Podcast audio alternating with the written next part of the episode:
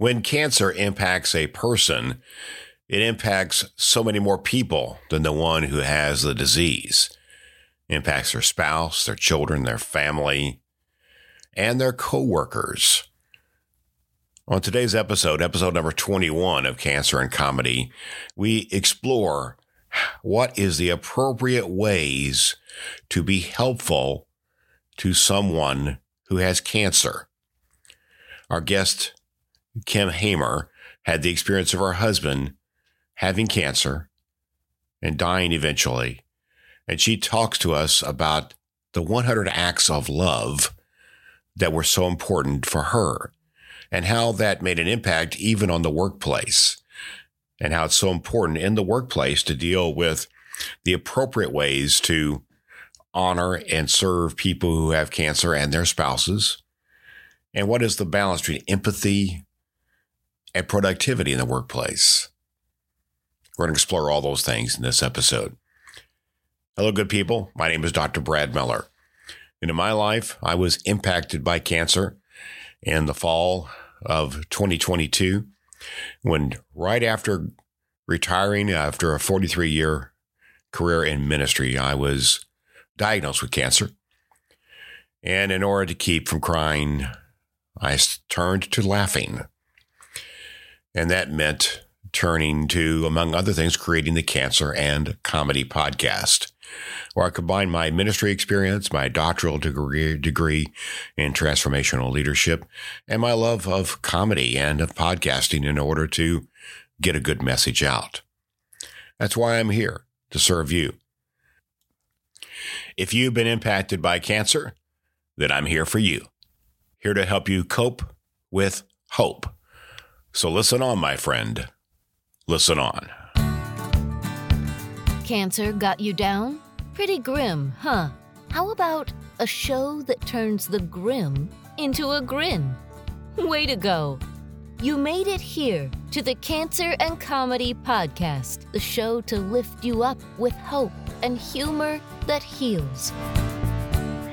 Hey there, lifter uppers. I'm Deb Creer, the co host of Cancer and Comedy, where we crush cancer with stories of healing through hope and humor. Something we like to call turning the grim into a grin.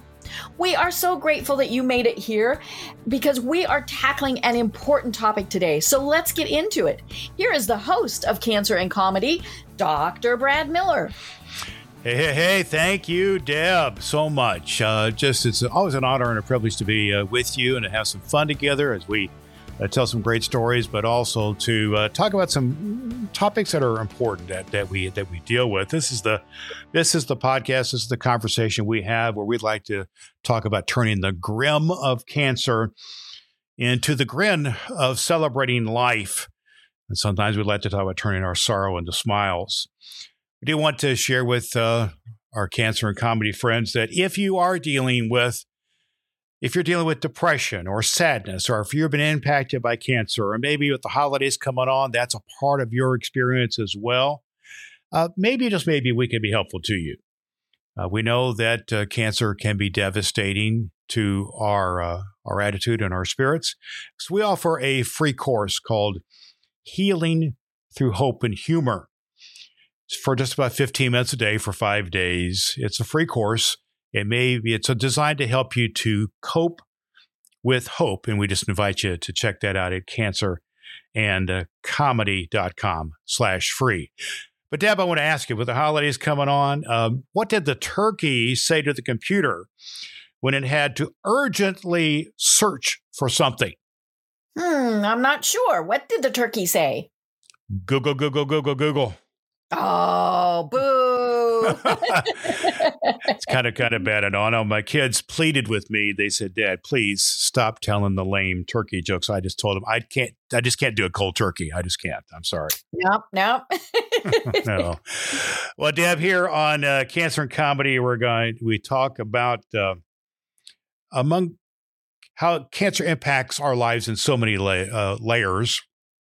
We talk about our marriages, our family relationships, different things that are going on in our lives.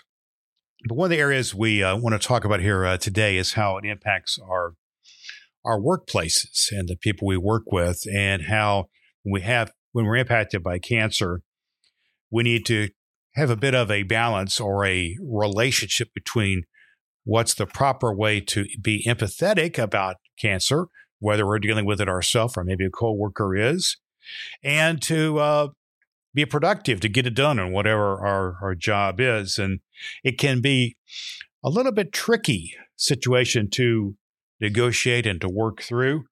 Uh, Deb, uh, I've got to know you pretty well over the last uh, many months that we've been together, and besides being just a great uh, co-host co-host here on our podcast, you are a very accomplished businesswoman, and you have another podcast that you work on, and you're involved with all kinds of things. Uh, tell, and you're a business consultant, I know.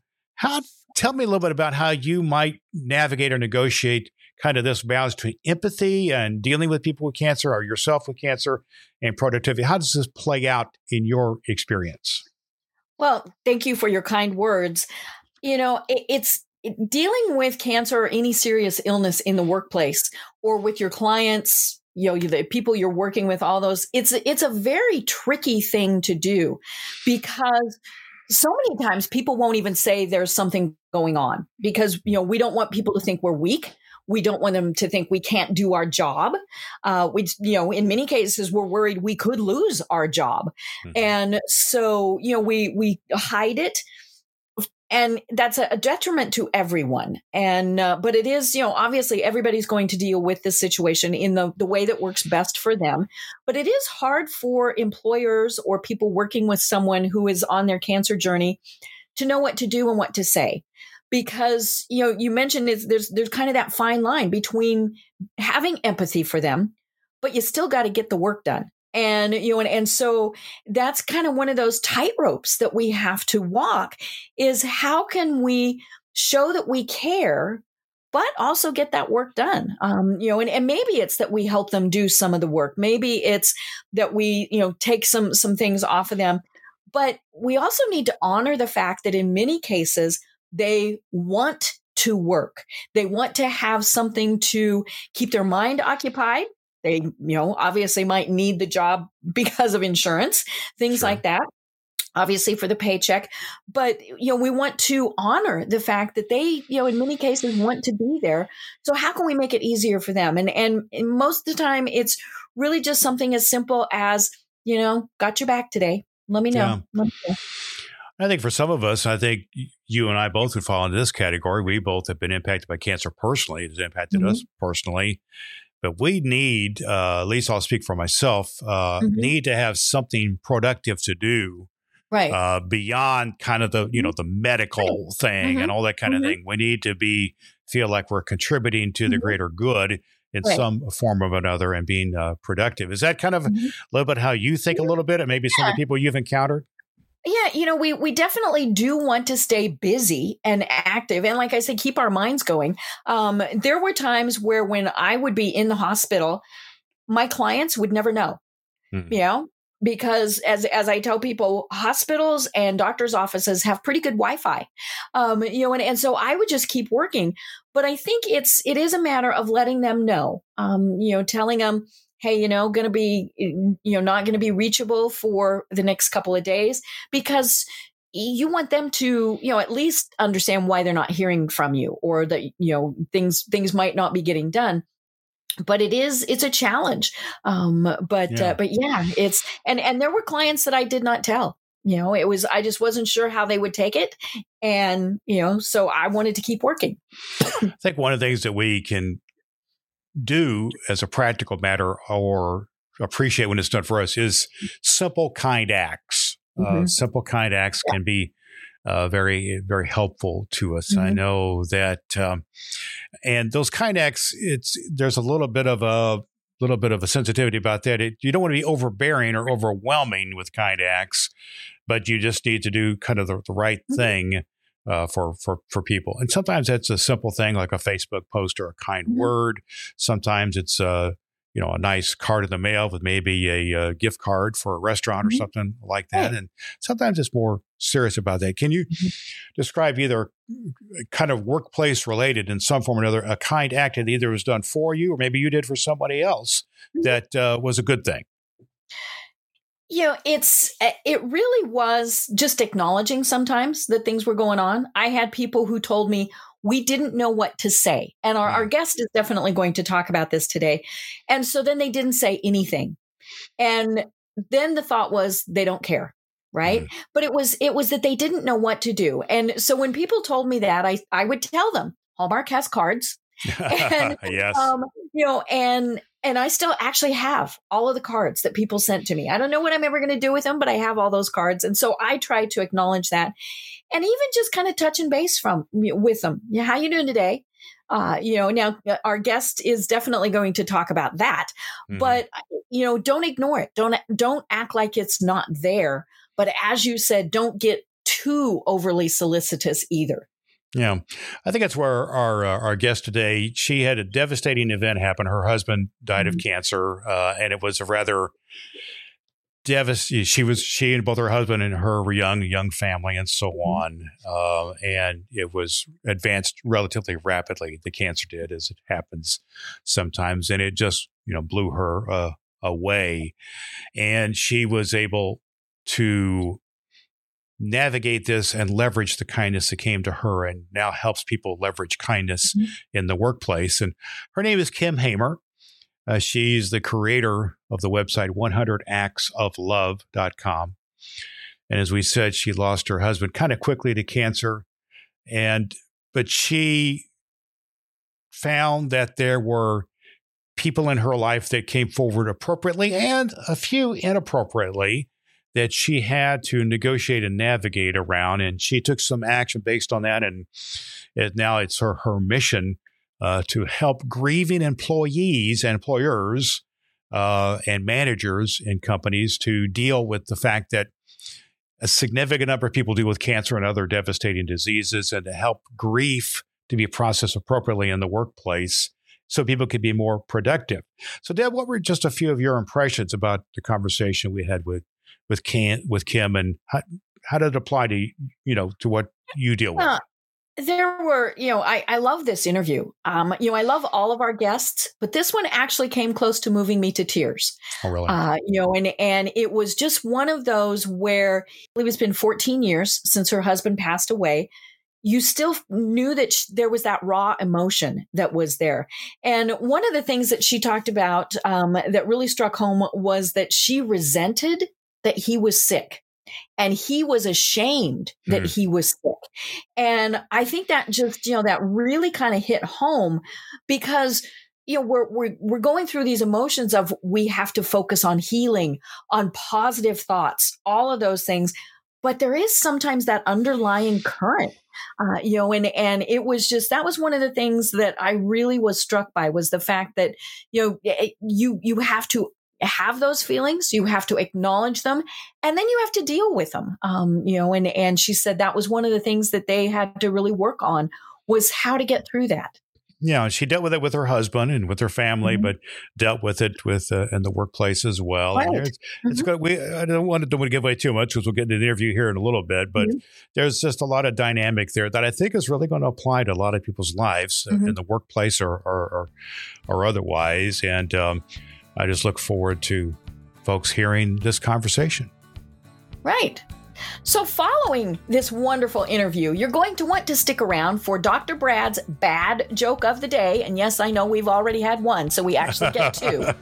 um, and then his very important Faith It or Break It segment. And of course, our listener lifter stories. Did you know that you can be part of an upcoming episode of Cancer and Comedy with your uplifting story that crushed cancer with hope and humor? Just go to cancerandcomedy.com slash voice message and tell us your story.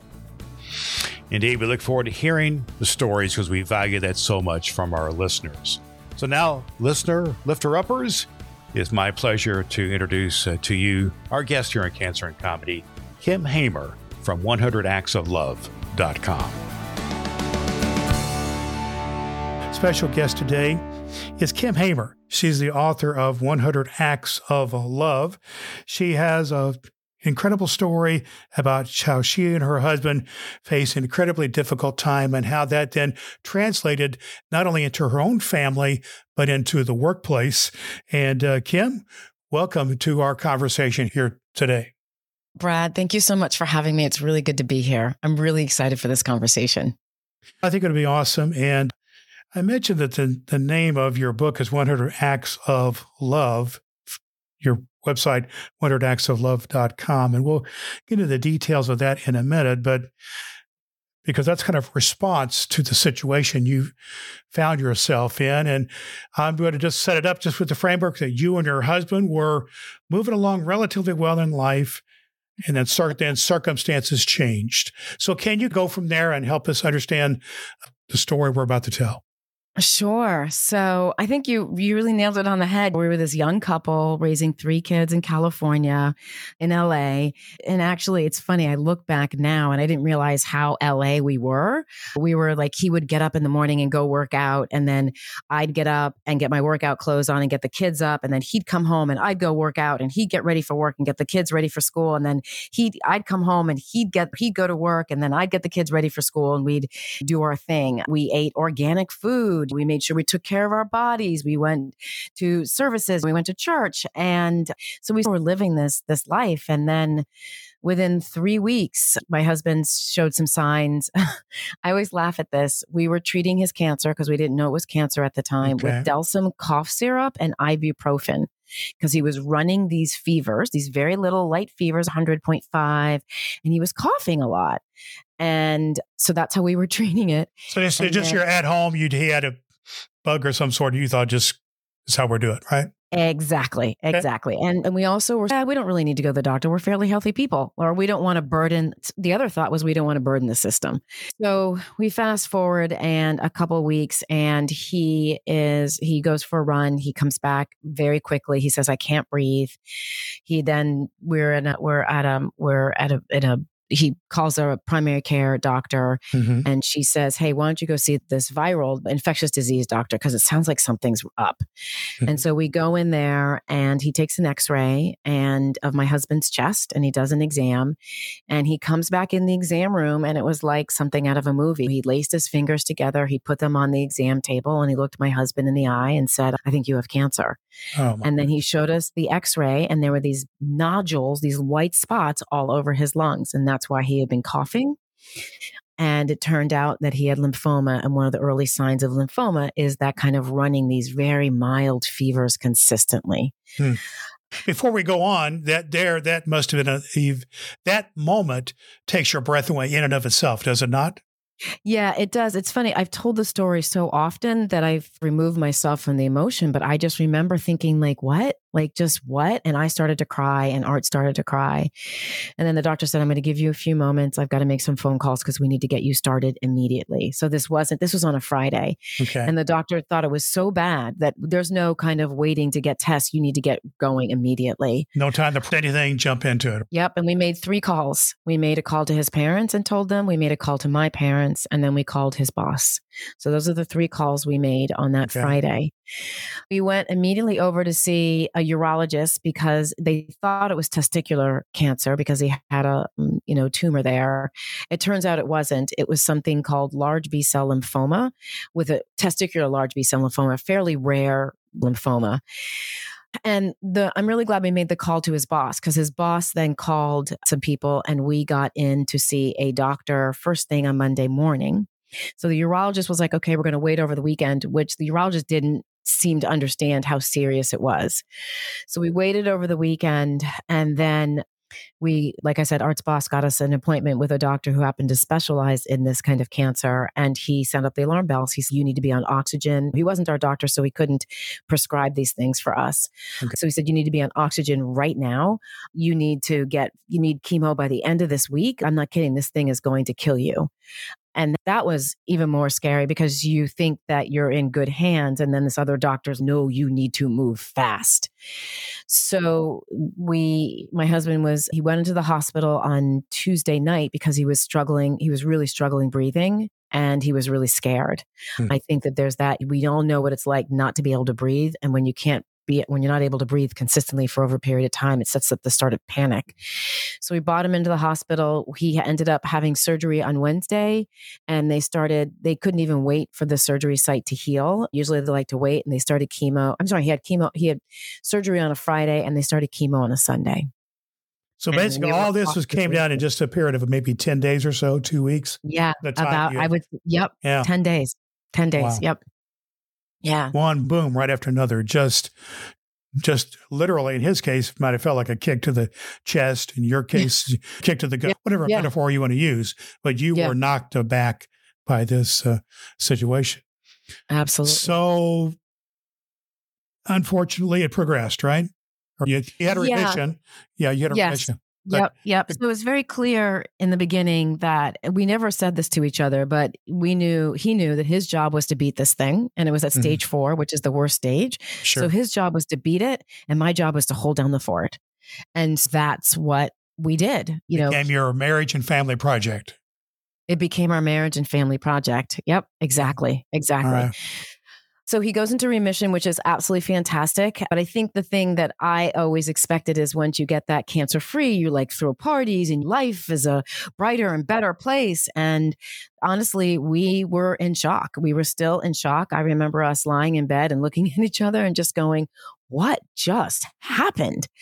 And then we had to put our marriage back together. Mhm. Something like that really brings out the best in your marriage and it brings out the worst in your marriage. Yes. I was feeling really resentful that he, this was the man of the house. He was the breadwinner. He was, we live stereotypical lives. And I was really resentful that he got sick and he felt a lot of shame for getting sick. So we had to work through that as well and decide that we wanted to stay together, which we did.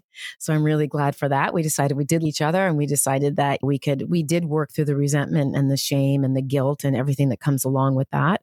And you had relatively young children at the same time. We is that right? did. We Yeah. did. Yes. Yes. When he was first diagnosed, they were four, seven, and four, seven, and nine. Mm. So then the cancer, we're going about our lives, we were building. We do start to really appreciate each other a bit more and each other's strengths and honor honor our weaknesses. And then the cancer comes back and it's he is looking back at photos, you can see that he's lost a lot of weight. So there was a little bit of denial on both our parts. But he cancer comes back, it gets re-diagnosed in January, again at stage four, and then he dies on uh, four months later. Wow. What a. First of all, I'm just sorry. I'm sorry for your Thank loss. you. I know Thank it's. I know it's been a, several years now, but that just stays with you, and you continue to share the story in your book and in your teaching and on podcast. And so you've chosen to be a courageous person to share that story, and it involves your children and whatever and other aspects of your life now. And we're going to talk a minute about your professional life, but that I want to talk to you. I want to ask you about something I think was pretty cool that you and your husband, whose name was Art, did. You took pictures, even doing some pretty tough Yeah. pictures, really. And I saw some of them on your website. Tell me what precipitated this urge to record through photo photography what was happening at that time. I think that's an interesting perspective. It's I'm really glad you asked that, Brad, because I hadn't really thought about it. So when he was first diagnosed with cancer, I kept a blog. I just wrote. I'm I just felt the need. It was part of my process of processing what was happening in our lives. So I wrote. And a friend of mine said, You need pictures. And it never dawned on me that I needed pictures. But then I started to get into photography. And I did wasn't like I got a camera. I just loved art- I loved photography books. So one Mhm. for my birthday, Art bought me an Annie Leibovitz, one of her books. And the photos in there are beautiful, but she documents Susan Sodenheim's death through the cancer and she documents her father's death in that book. And I thought it was so moving. And then for Christmas, the year that he was diagnosed the second time, he got me a camera. And so I just started taking pictures. And I remember just thinking, and there was that. And there was also a friend of mine, her husband died in 9 11, and she sent out mm. a Christmas card that year with a ton little photos of 25 little photos of them. And she said, take lots of pictures. Yeah. And there was those two things that were in my mind that Annie Leibovitz had done this and that this person who had lost her husband in 9-11 was giving me a, a thing to do that was that would in, impact my life. And so I just started taking pictures and he was okay with it. I asked and he said, take away. Hmm. And I'm so grateful I have those photographs because. What a gift. What a special gift. Yes. Yeah. And I think it's we forget. This has been my story. My, I'm coming up on 14 years since his death. And so I often, you know, like, like what you just did, you stopped me from telling the story for a moment because it was like, Kim, this is a big story. And I often forget that was a huge moment in my life. And when I have those pictures, I can remember. And when the kids see those pictures, they can remember so that it it almost verifies, it validates this was a big deal. This happened. This hurt. This was painful. And you're resilient and you were able to move forward. I'm a big believer that we have to be try to sensitive to these special and sometimes final or final gifts we often remember the last words. We there's books and books written about the last words people say or yeah. deathbed confessions and things like that. Why? Because people remember some of those stories told, photographs taken, videos, or moments, or even like a song on the radio. I was or yes. I was talking to a person not too long ago who was lived near where 9-11 happened in new jersey and could see the smoke from the fires of the twin towers. And for her smoke triggers right memories with her. Those right. things trigger and that can be good and bad or poignant or sad or all kinds of things. And i'm sure you also see it in my just i'm just making an assumption here you tell me when you see pictures of your children in that era who are now young adults, I presume, it just puts it in perspective, a little different yeah, perspective as well. And I also, I've used those photographs with them to remind them of what resilience looks like. Mm. Because we don't, resilience isn't the popping back up that it is. It is just putting one foot in front of the other. One thing that I remember very clearly, and I just said this to someone yesterday, is your backup is up against the wall. And turns out the wall is a really good support. Hmm. so, well, so you know, awesome. that's resilience. It's resilience is standing using that wall the resilience can help you move against the resistance and keep moving forward. Because if you just stay, otherwise you're just stuck. And right. that's part of what I think a lot of happens to a lot of folks. I want to get into some of your how mm-hmm. you apply this story to real life situations here a second. But just the point is, a lot of people st- are stuck in the moment or stuck in their grief or dissolved into not able to function anymore out of their grief or out of their situations, their cancer, whatever it would be.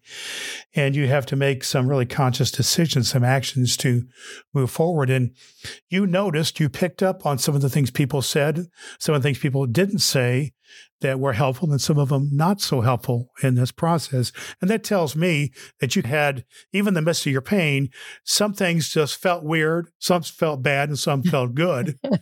Am I anywhere near correct here with you? No, you're absolutely right. Yeah. I couldn't and, even I couldn't even describe it sometimes why they felt good or why they felt bad, but I just knew that they were well, wrong well, or right. Yeah. Let's just go there with some of the statements or some of the types of things that were said that go in those categories. Good, bad, and weird, if you will. Some things. One thing I tell everybody all the time is don't say, if you need anything, let me know. Hmm. And I know that probably 99.9% of your listeners have said it. I used yeah. to say it all the time because it feels like it's really helpful. But there are really four specific reasons it's not helpful. The first one is when someone is sharing their pain with you, they really need you to share. And I'm not saying you need to be feel their pain, but what they want, they need witnesses. We all need witnesses. We need people to see us in the moment, in those bad moments and in the good moments. And when you jump into, if you need anything, let me know, you're not witnessing them. So taking that moment to just be shocked by the information. It's okay to burst out crying. Hmm. It's not okay to get them to comfort you, but it's okay to burst out crying. It's okay to say, I don't know what to say right? That the gravity of the situation that means that the gravity of the situation strikes you so hard that you are speechless. That's a beautiful thing. So i think that phrase does not do that. The second reason it's not helpful is what is anything? What is anything anything you know? is literally nothing in a way. Exactly yeah. exactly. I had a toddler when my son my, an older toddler four year old when my husband was diagnosed. Did that mean that you were going to take your brand new just clean just detailed card up to preschool to pick up my vomiting toddler? Or did you mean that you'd be happy to drop off a bottle of wine? Anything is too big. The third reason it's not helpful is because now you're putting the pressure on the person who is dealing with this terrible thing to figure out what you mean by anything. And that's just, it's just too, I, I can't. I, I don't have the, I have barely enough energy to function in my life as it's currently turned Yeah. upside down Yeah. to figure out, to break apart my day. And then the last reason it's not helpful is because I don't know about you, but most of us aren't very good at asking for help.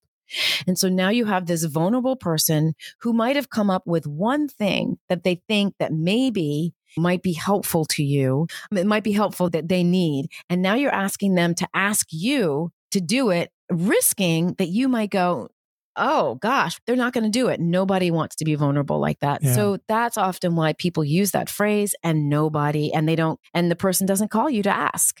You know, So Kim, I I, peop- I was just going to say, just I, I want to Mhm. continue that con- conversation, but just at the I've conducted, I'm a retired pastor. I've con- conducted in the neighborhood of 300 funerals in my last 40 something years, and the what you described the scenario is so ridiculously common. It's I've been there standing next to the casket when people say things, whatever can I do?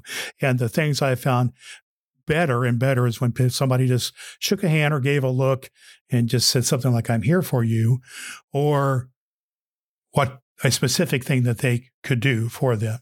So let's go, let's go there for a minute because I know your book is 100 acts of love, which tells me Mm-hmm. it's slightly different than 100 words of love. So I don't know if I'm on- anywhere close to what you're about here or not, but go there with it. What are some of the things you found a good thing or helpful?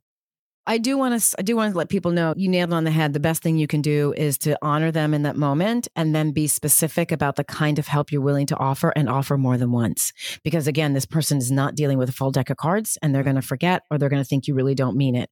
So we all have helping superpowers, things we like to do, things we're good at. Those are the way. Those are the best possible ways to help somebody. Other things that people did. One of the most helpful things that people, when someone did for us was they put a cooler by the front door. And this was the second time my husband got cancer. Okay. And it was so helpful because it relieved me from the need to answer the door. And sometimes I was in the mood and Art was in the mood for company. And sometimes we weren't. Mm-hmm. And oftentimes people show up with a meal and they want to, they want to connect and they say, how are you?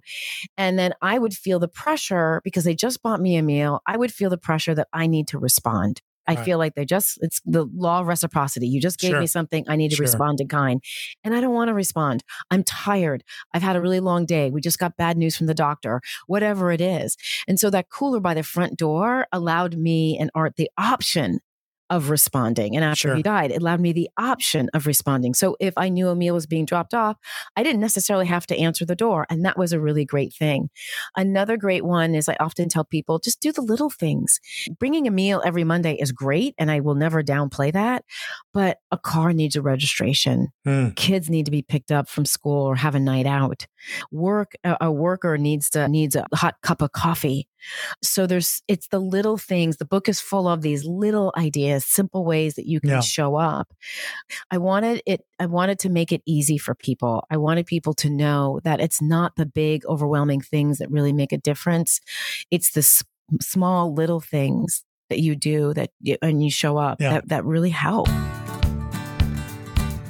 Hey, my friend, I just wanted to share with you that uh, here on Cancer and Comedy, we have a special gift for you that's going to help you if you're impacted uh, by cancer in your life and you want to do something about it. It's it's our free course. We call it the HHH or Triple H course, which stands for Healing Through Hope and Humor. It helps you to develop your cancer coping credo, a statement that's going to help you get get through that. It's a free course, just takes you it's uh, five short sessions. It's all audio. You can uh, get that free course at cancerandcomedy.com slash free. And really, what you're sharing in your book is a, is an essentially a uh, list of tips or activities that people can do, and that can generate ideas of the specifics that- Exactly. that, they can do. And I think what I'm hearing you say here, and I'd like for you to go deeper in this a little bit, is that part of what I think has to happen for people to navigate tragedy or navigate these things is you either have to be an action taker yourself or you have to engage in some form or another that which needs to be done, the activity. And so I'd like you to go a little bit more into that because you then chose to do some activities yourself. I'm thinking of writing some of the things that you did to help process this yourself. What do you think are some of the activities that people can do to be helpful to navigate uh, something, the tragedy such as you experienced? I think writing for me was a very important one. I have, I didn't really consider myself a writer until that kind of book came through me. Writing was very important. I think if you're, if you're the person who is dealing with this loss or this cancer, finding your people to talk to is really important. Not everybody is going to be your person and it's just the way it is. And so finding those people who are going to be able to hold a space for you and you can have different people you can have the people that you call up hysterically crying, feeling lost with, and then that person holds you and holds you physically or mm-hmm. figuratively mm-hmm. and lets you process. You can have your prayer group, your prayer group that you just need, you just maybe need some extra prayers right now and today. So you have those people in your life. You can have the logical people in your life. Like these are my options for this type of cancer treatment. What do you think? Have you, can you pull up some research for me? So you can have all different sorts of people in your life. I think the most important thing though is to have people people in your life. Oftentimes, what I see is someone will have a, a cancer diagnosis or deal with loss, and they have been hurt and so they don't they, they figure everyone else is going to be like this so they pull back they've, they've had those bad to, experiences and they say forget about it i'm, I'm out ex- here exactly exactly so, or seven people have said to them if you need anything let me know and they're realizing that's not helpful right. and no one's taking action they get yeah. angry and they get hurt and they pull back this exacerbates the pain. So let's, I heard you say several things there. You talked about writing, you talked about people, you talked about prayer groups, you talked about logical people and medical people and people to be comforted and hold your hand.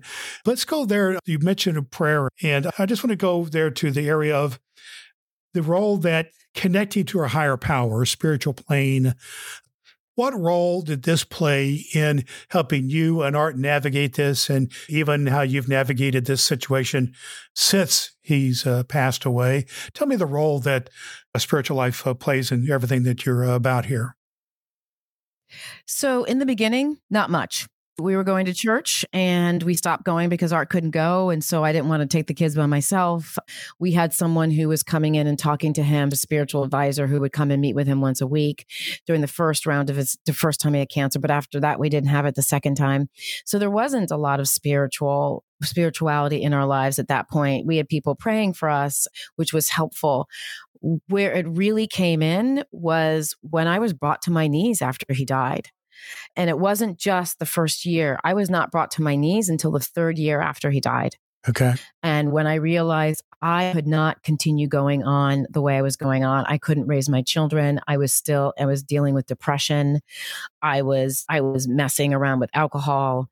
I was just I knew there was this little and it was God for lack of a better word that just said you're in trouble and you need to get help. Mm. And so it wasn't, I wasn't, I wasn't even connected enough to hear God's love. I was only connected enough to hear God tell me that I need to get help. And so that's where my spiritual life really took off was in that complete surrender. I couldn't do my life anymore the way it was going. And I knew that I was going to I felt I was afraid that I was going to harm myself or harm my children mm. and okay. really messed up even worse. And yeah, that little voice was just like, this is, you need help. And that's exact. And I was like, you're absolutely right. And that's when I started to get help. And whew, that's when God stepped in. I was open. You hear these stories all the time, right? Where people just brought to their knees. And, mm-hmm. it, and, and, even then, it took me a while to even get on my knees. I would pray to God standing up, right? Because I was just too, I was too willful. And then things really started to move when I got to my knees it seemed to me you, you strike me as a woman who, for in many ways, would like to think that I can figure this out. I can get through this. But you found that you needed people and you needed this spiritual plane in order to ultimately uh, to to deal with this. And I don't know if that's anywhere near correct or not, but that's my take on it right now. I just believe that's basically true for everybody. You need people. You yeah. need to have you have to have the physical aspect of it, if you will. You need to get active. You need to get engaged. You can't stay yes. you know, locked in the house under the covers.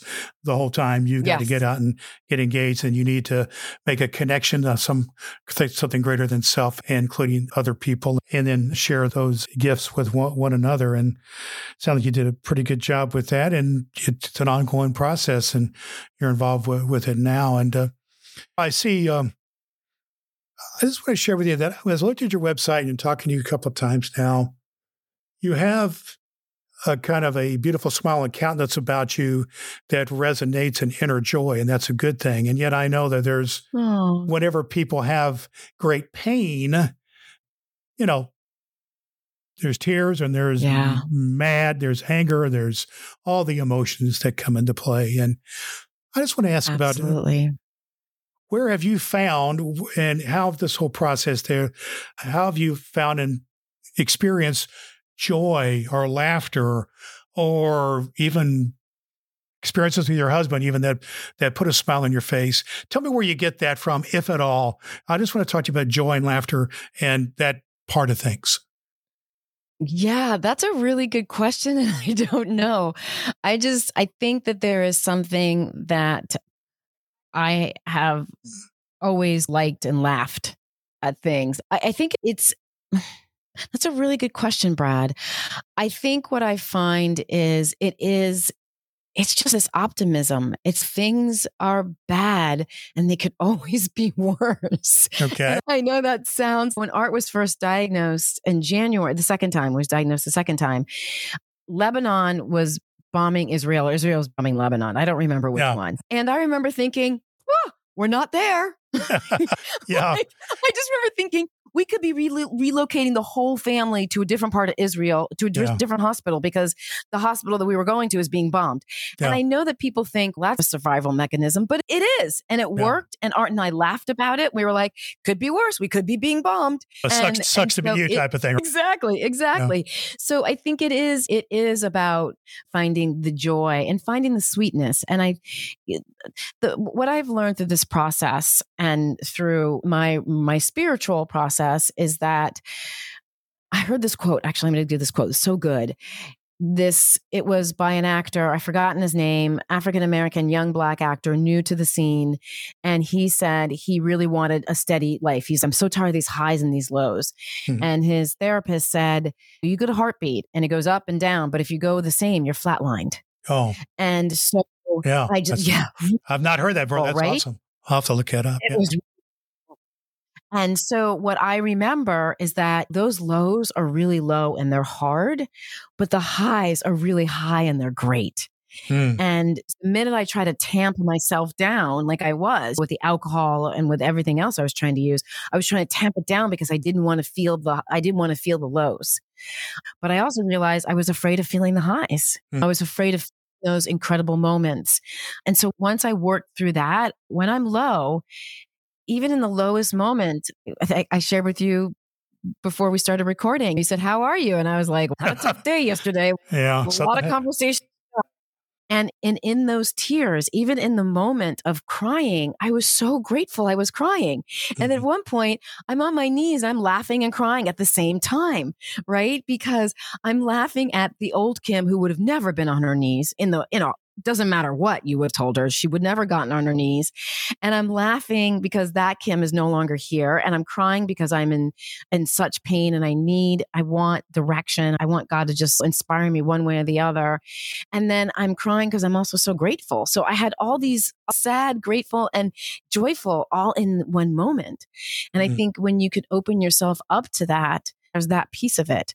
And also it's just really fun. I have to say, I I was at Camp Widow two weeks ago in Tampa. There's a, such a thing as Camp Widow. Love it. And we made a lot of jokes about dead people. and when you're in that group, you get to make those kind of jokes and it's funny and it's a way to connect with each other and it's joyful. And if you are if you don't have a dead person in your life, you may you probably look at us like we're crazy. Same thing with cancer. We made a lot of jokes. Art and I used to crack up about cancer. We talked about going to it when he was bald. We talked about going to a restaurant and complaining that they found hair in his food.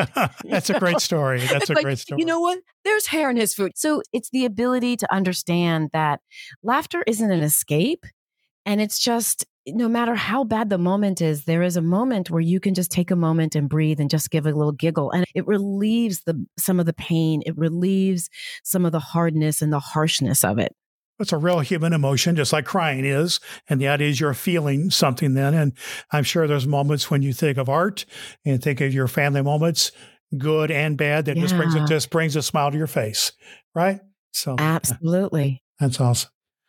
The time comes though in this life, Kim, when you, you mentioned it's been 14 years since we lost him. And one of the things that people, some people get stuck, and what I'm all about here on this podcast is helping people get unstuck and get on back to life, get on back to their living.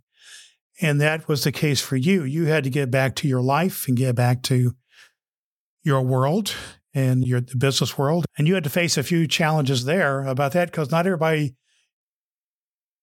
is equipped to deal with this in the, in the workplace. And so let's take our last few moments and deal with that kind of your, the business side of things, because I know that's an important part of your business that you are run. So you are an HR person. Tell me about this scenario that you found in the workplace that is a unique thing that I that became a problem that you are now a problem you're helping to address. Yes, most people don't know what to say or what to do. And then I go into the workplace and I, realize it's the same thing. Most people don't know what to say or what to do. And it was very painful to see because what I saw was a group of people who wanted to help this employee dealing with cancer or an employee dealing with loss and not sure what to do, looking for direction. And then I saw this on the other side, this person who wants the support, who needs the support, right? We spend a third of our lives at work working with individuals who we, we see more than our partners. And so they want the support from these people and they don't know how to get it. And so that's that is where I went with the business. I am now helping managers and HR teams understand what to say and how to work with an employee dealing with cancer loss or even if there's an employee death. I think it's something that in the end, I, I, I want to say this for those people who are really struggling, it's about putting one pinky toe in front of the other. I did mm-hmm. not get here because I took these leaps and bounds. Mm-hmm. Those early days were really hard. And there were days I just thought, I just don't want to. And I think it was I learned to lower ex- my expectations for myself. And I know that's exactly the opposite of what raise your expectations of what you can do. But what I found early on is something that my mentor always says to me expectations are resentment under construction. Wow. so expectations, yeah, are resentment under construction. So when I had expectations about myself, about how I should behave, what I should be able to do after my husband died, they only, they, most of the time, they turned into resentment that I mm. couldn't do them, that I wasn't yeah. able. So it was a judgment. So making sure that I had the really low expectations. There were mornings I was like, okay, feet on the floor. What next? I should probably go use the bathroom. Great. Okay, done that. Now what? Yeah. Wash your hands. Great. Right. So it was one step at a time. and then kind of pinky toes at a time, just tiny steps. Exactly. Yeah. And it was also remembering to say, I can't. Mm-hmm. It's not I don't want to. I can't. And letting that be the okay answer. Hmm. because there was always the thing is I really want to or should be able to or I will when I really I can't. I just can't right now. And so making sure that I was giving myself permission to say I can't right now mm. as as often as I possibly could. I just wanted to put that out there because I think sure. it's something that it there's, sound, there's no magic. Like, and that's a part of the process that you teach the HR folks and that yes. type of thing and corporate types. And it, it gives them some tools to work with because I know HR folks are dealing with all the protocols of the workplace and all the management of, of personnel and right. other things. But a lot of times it's the human emotion that we have a hard time dealing with. And I know they are certain certain HR people are given certain protocols on how to emotionally handle hiring and firing and that kind of stuff, but not always this kind of situation. And I think it's a, I'm assuming it's a real need. I know my wife works at a law, a large law firm that's international in scope, and this is a relatively common thing. But pe- pe- it people, is. people do get sick and they do die in a law firm yeah. with, with a thousand people in it. It happens and you have to to deal with it. Even in my small offices that I dealt with, with just a four or five people in the offices I dealt with, common thing. And so I how how you deal with it makes a difference. And I just want to thank you for giving us some handles to work on here for this workplace. Anything you want to say specifically about how this might be helpful if there's an HR person listening to us today who's saying, okay, this is exactly what I need. I, I think I want people to know that there is a balance between empathy and productivity. I think what happens in the workforce is something like this happens. We know it's an emotional, hard thing, and we back off because we are so afraid of asking people to step in, to show up in one way or another. And that is one of the biggest mistakes we make. There is a way to be empathetic and also to still drive productivity on a team and you don't have to be mean, right? I think there's this idea of like managers don't want to be mean. So you don't have to be mean to do it. So I, th- and it's not as difficult as people think. So I think that's, I'm in this gray area that people don't realize exists. And that is that people want to help, they want to show up, and they also want to get work done. And there is a way that you can work with employees dealing with cancer, loss, depression, or even grief on a team that will help the team do both of those things. And when you do that, when you do that well, you end up driving employee connect employee engagement higher. You end up with more connected employees, you end, which means you end up with you know more productivity. So there, there's a reason to do this, a business case to do it as well. Let's close with this, Kim. Let's thought here. I always like to close with the sense of the results of what's of what's happened here. The name of your book is 100 Acts of Love. I'd like for you to. We want people to go buy the book, of course, and I want you to tell us a minute how to get it and everything. But give us one or two. Give us one freebie, and I'd like you to share that with me, with us, in the, the context of a story of maybe someone who's been helped by the book or by your own uh, personal counsel or something like that. Give us a story. So it's very interesting you asked for this. I just got an email yesterday from a woman who's been on my email list since I was doing a different business. And she shared that her husband died two years ago in, in the middle of COVID. And one of the things she shared, she said that what what my book gave her was the opportunity to know exactly what she needed to ask for help. So she literally made copies of the book and sent it to people and this is what I need, right? So she would say this tip is this tip, you do this and this tip. When people would say if you need anything let me know, especially those the friends that were close to her. So she used it that way. She found it really helpful. I do want to tell a really quick story Please. about my neighbor Nate. My neighbor Nate wandered up to my house one day after Art died, knocked on the door, and said, When was the last time the oil was changed in your car? And Wow. I was like, I have no, I was like, there's oil in the car? um, so, so he said, I'll tell you what, I'm home all day tomorrow. Leave the keys in the mailbox, text me, I'll come get it and I'll change it for you. And I said, okay. And y'all, I did not want Nate to help me. I felt like this was, I think there was a month four or five. I felt like I was okay. I wasn't. I felt like I should be able to do this by myself. I couldn't. And so I was very hesitant. But in the morning, I was like, you know what? Just have him do it. He offered. So I called him. I put the keys in the mailbox. He came and grabbed the car. He texted me when he put the car back and put the keys back in the mailbox. The next day, I went out to the car and it looked very different. And I was like, huh. And I got in and I turned the car on and I start to cry because Nate just didn't have the oil changed in the car. He had it washed inside and out and he Mm. had filled it with gas. Nate didn't do this again. He did it one time. wow. And in that one gesture, he relieved all this pressure off of me, right? Remembered it, first of all, in the early Sure. stages of grief, remembering anything is impossible. So remembering to put gas in the car was impossible. My car was a mess. I had three young children. And I wouldn't, the idea of just changing the oil in the car was just something so far from my brain. And so what this demo, what this illustrates is it's simple gestures that are so powerful and so easy to do.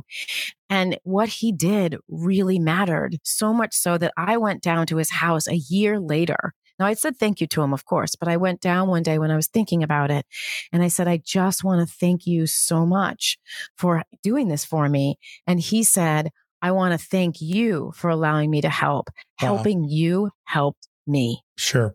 And that's one great way of looking at it. And that is indeed an act of love, isn't it? An act of love that you experienced in your book is a way to help share those with other folks. So our folks are out there listening and they, in many cases, they're hurting. And they need some practical tips.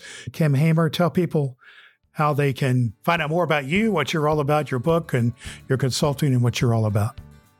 Sure. So, first of all, you can go to 100actsoflove.com backslash what not to say, and you can download four other phrases never to say to anybody dealing with cancer or loss and what to say instead, because I don't want to leave you hanging. So, that's 100actsoflove.com, what not to say, no spaces, no capitalized. I am on Instagram at 100actsoflove, and I'm also on LinkedIn all over the place. I post Tuesday tips, I do a Thursday live live. If you have any questions about what you should do for an employee, just go ahead and ask me and I will answer them on the live. And I'm just, I'm launching a YouTube channel next month. Awesome. And that's uh, 100 acts of love. And I just would point out that's the numeral 100. 100. The numeral, yes. Thank you. Wow. That was absolutely fabulous. Um, you know, I think many of us can understand what Kim was going through. Hopefully, none of us have to, but it really was wonderful. And there were several things that, that really struck me. Uh, one of the ones was, you know, how to ask if you can help someone who is on this journey. And I talk about this a lot too. You know, we all say, just tell us if there's something we can do. You're almost never going to get a response to that because for the person who is dealing with cancer, they can't put their head around that. So you need to be specific. And Kim has some tips to, to do that.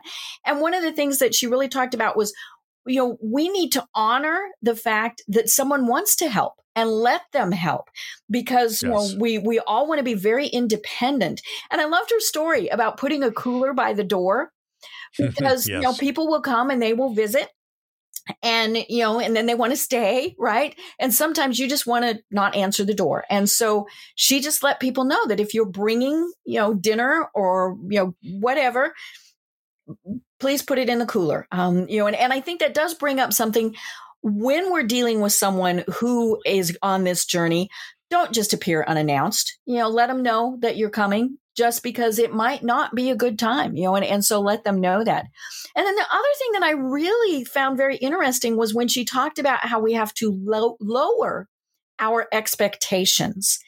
And, you know, and, and I think that was, that was really important because we do think, you know, we're going to get through this. We're going to do this. We're, you know, 10 years from now, we're going to be here and all those things. And she said, that becomes overwhelming. You know, it really is something. And sometimes it's, I'm going to get out of bed today.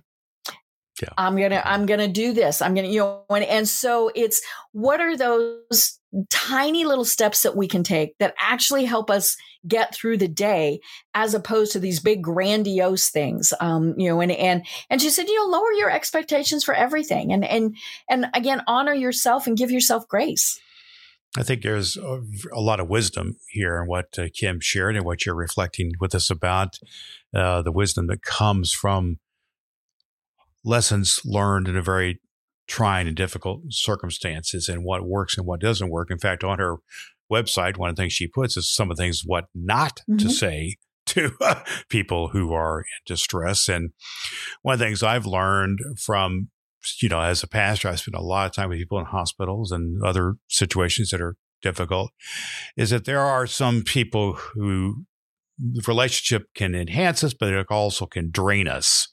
And there are some people who come and overstay their welcome or overstay their their effectiveness, I should say, in a visit, for instance. And uh, there are certain people you want to be there, uh, you know, for a long period of time, and some people who just need to come in and say hello and you know, say a prayer or something and see you later. And that's what, what, what you need. And, uh, but having said that, I, I love the premise of what Kim is talking about here 100 acts of love. What are the acts?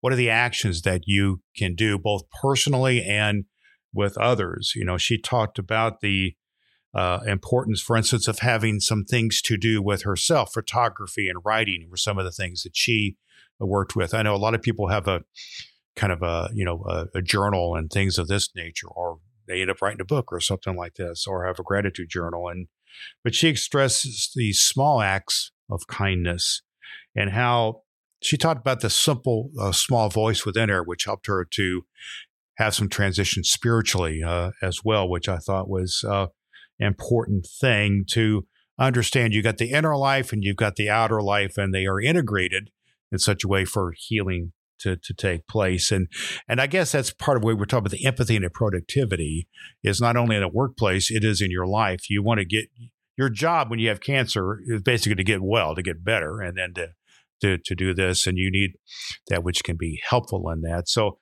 I, I, the great example to me that I thought was really cool was I think his name was Nate, her neighbor, who came and came and changed the oil in her car. She hadn't even thought about it, you know, and just a very practical thing. And now he changed the oil, he washed the car, and did some other things. He took, took care of the practical matter that needed to be done. And um, I think there's something to be said here. And you know, I just think that there's some valuable tools here that can apply to people's lives, whether they're in the in, in the workplace or not.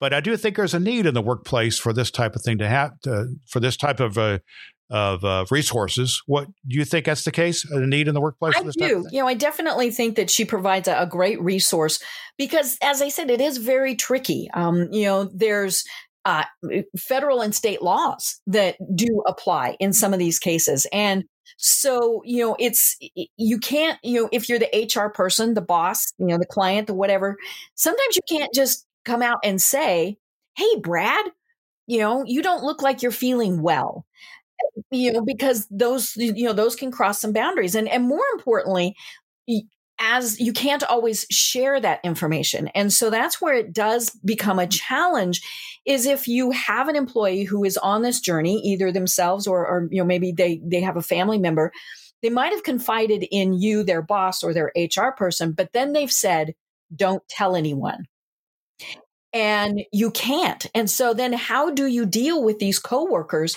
who are saying, I don't understand why this person gets to leave early every day why is you know why is he not doing his fair share of the work you know now granted they can probably tell there's something wrong but you know how do you deal with that when the employee or you know the the the uh, the owner whoever it is has not given you permission to share that information? Or maybe has only said you know just tell them that this is, what's going on. And so it, it it does get very tricky from the the business perspective. And then it comes back to the fact that it is a business. You know, you're there to make money. Oh yeah, yeah.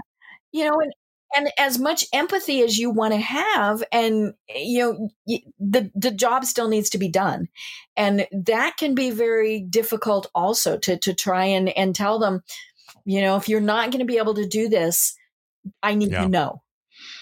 Well, one of the wonderful things I think Kim took out of this experience, where she was devastated out of her own experience as a, impacted by cancer by her hus- loss of her husband, is uh, she took all those experiences and she's now has provided these resources for people because you're talking about how you know both employers employees and companies don't always know exactly what to do or say uh, or how to you know, to uh, navigate all this kind of thing and uh, kim hamer uh, in her website 100 acts of love uh, gives us some direction and some place to go with that. And uh, as for and I, I just want to say as we kind of draw this part to close, it was very heartfelt too. This is not just kind of a you know uh, kind of a formulaic type of thing. It is a heartfelt process that uh, and companies are made up of people who have hearts too, right? You know that uh, we we we got to remember that it's not only the bottom line it is how most companies, I believe, are this. You know, they really want to do, uh, you know, they want to be productive and still part, but they also know part of being a productive company is having cared for, uh, you know, people within the company. And part of caring for people is caring for people when they have crisis, including cancer. So we, so we thank uh, thank Kim Hamer for being our guest today on from 100 Acts of Love here on Cancer and Comedy. Right. It, it, was absolutely fantastic. But now it is time for our Cancer and Comedy segment, Dr. Brad's Bad Joke of the Day. Here's a humorous story about keeping everything in perspective. An astrophysicist was giving a lecture at a local university about the fate of the solar system. The sun is now in the middle of its life cycle, he explained to the audience. In about 5 billion years, it will become a giant red star, and shortly after that, it will explode. Suddenly, a woman in the back of the lecture hall jumps up and shouts, How many years did you say?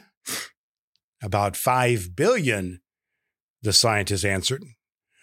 Oh, thank God, the woman replied, visibly relieved. I thought you said 5 million. Well, folks, it is now time for one of my favorite parts our listener lifter stories, because we love hearing from you and hearing your sto- stories of faith and hope. Did you know that you can tell us your story? Just go to cancerandcomedy.com slash voice message and let us know your story. Our lifter upper listener story for this episode is from Alice Grisey who will be a guest in an upcoming episode of the Cancer and Comedy Podcast. Listen what Alice has to say. Of course, there's a lot of anxiety, there's a lot of fear, uh, but I wanted, you know, to play my own part. I, I wanted to be. Um, to take ownership of my health and my healing process.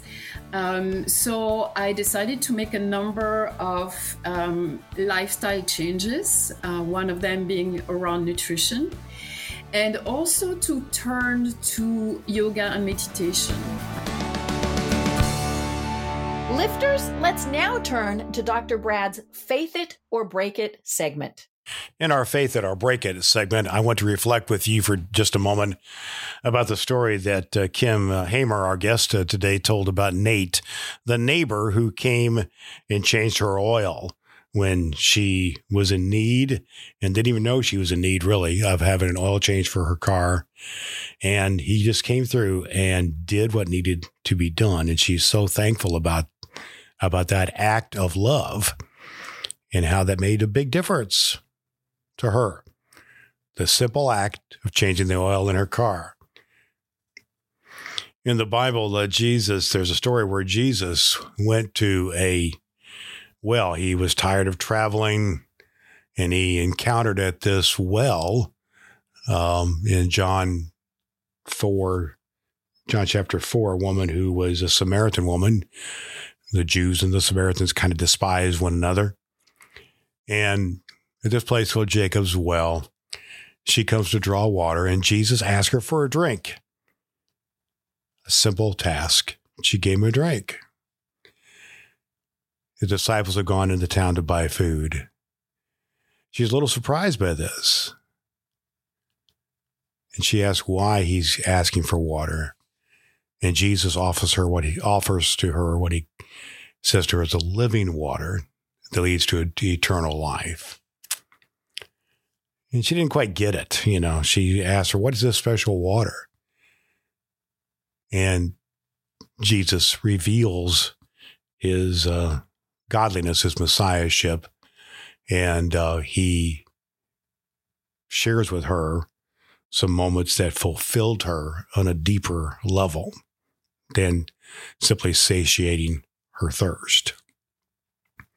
Kind acts is what we're talking about here acts of love, right now, as I speak to you, I got a little bit of a cold and it's wintertime and it's cold. It reminds me a little bit of when I was traveling from Chicago to Indianapolis with my daughter. I was a single parent at the time. My daughter was about three years old or so. Bad, bad, bad snowstorm. Interstate. I had a flat tire. And the car was loaded down with Christmas presents and with luggage and I was coughing and hacking and in bad shape, really physically. And my daughter was asleep in the back seat, and we were stuck in the snowstorm with a flat tire. And I really didn't want to get out of the car in about 10 degree weather and change that tire. But I knew I had to do it. But just as I get ready to get out of the car, headlights popped up behind me. And a couple guys in a pickup truck popped out, said, You need some help? And they changed my tire for me right there. I'm so thankful for those guys who just showed up and did what needed to be done.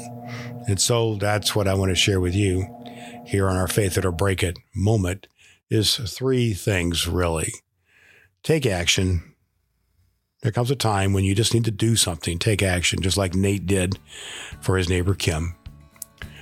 Second thing is you don't have to say much, just be a man or woman who is there present, and you don't have to overstay your welcome, anything like that.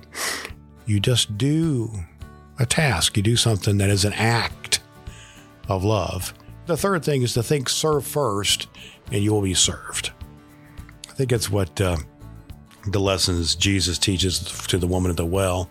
She served him water and he gave her living water. It fulfilled her on a deeper level.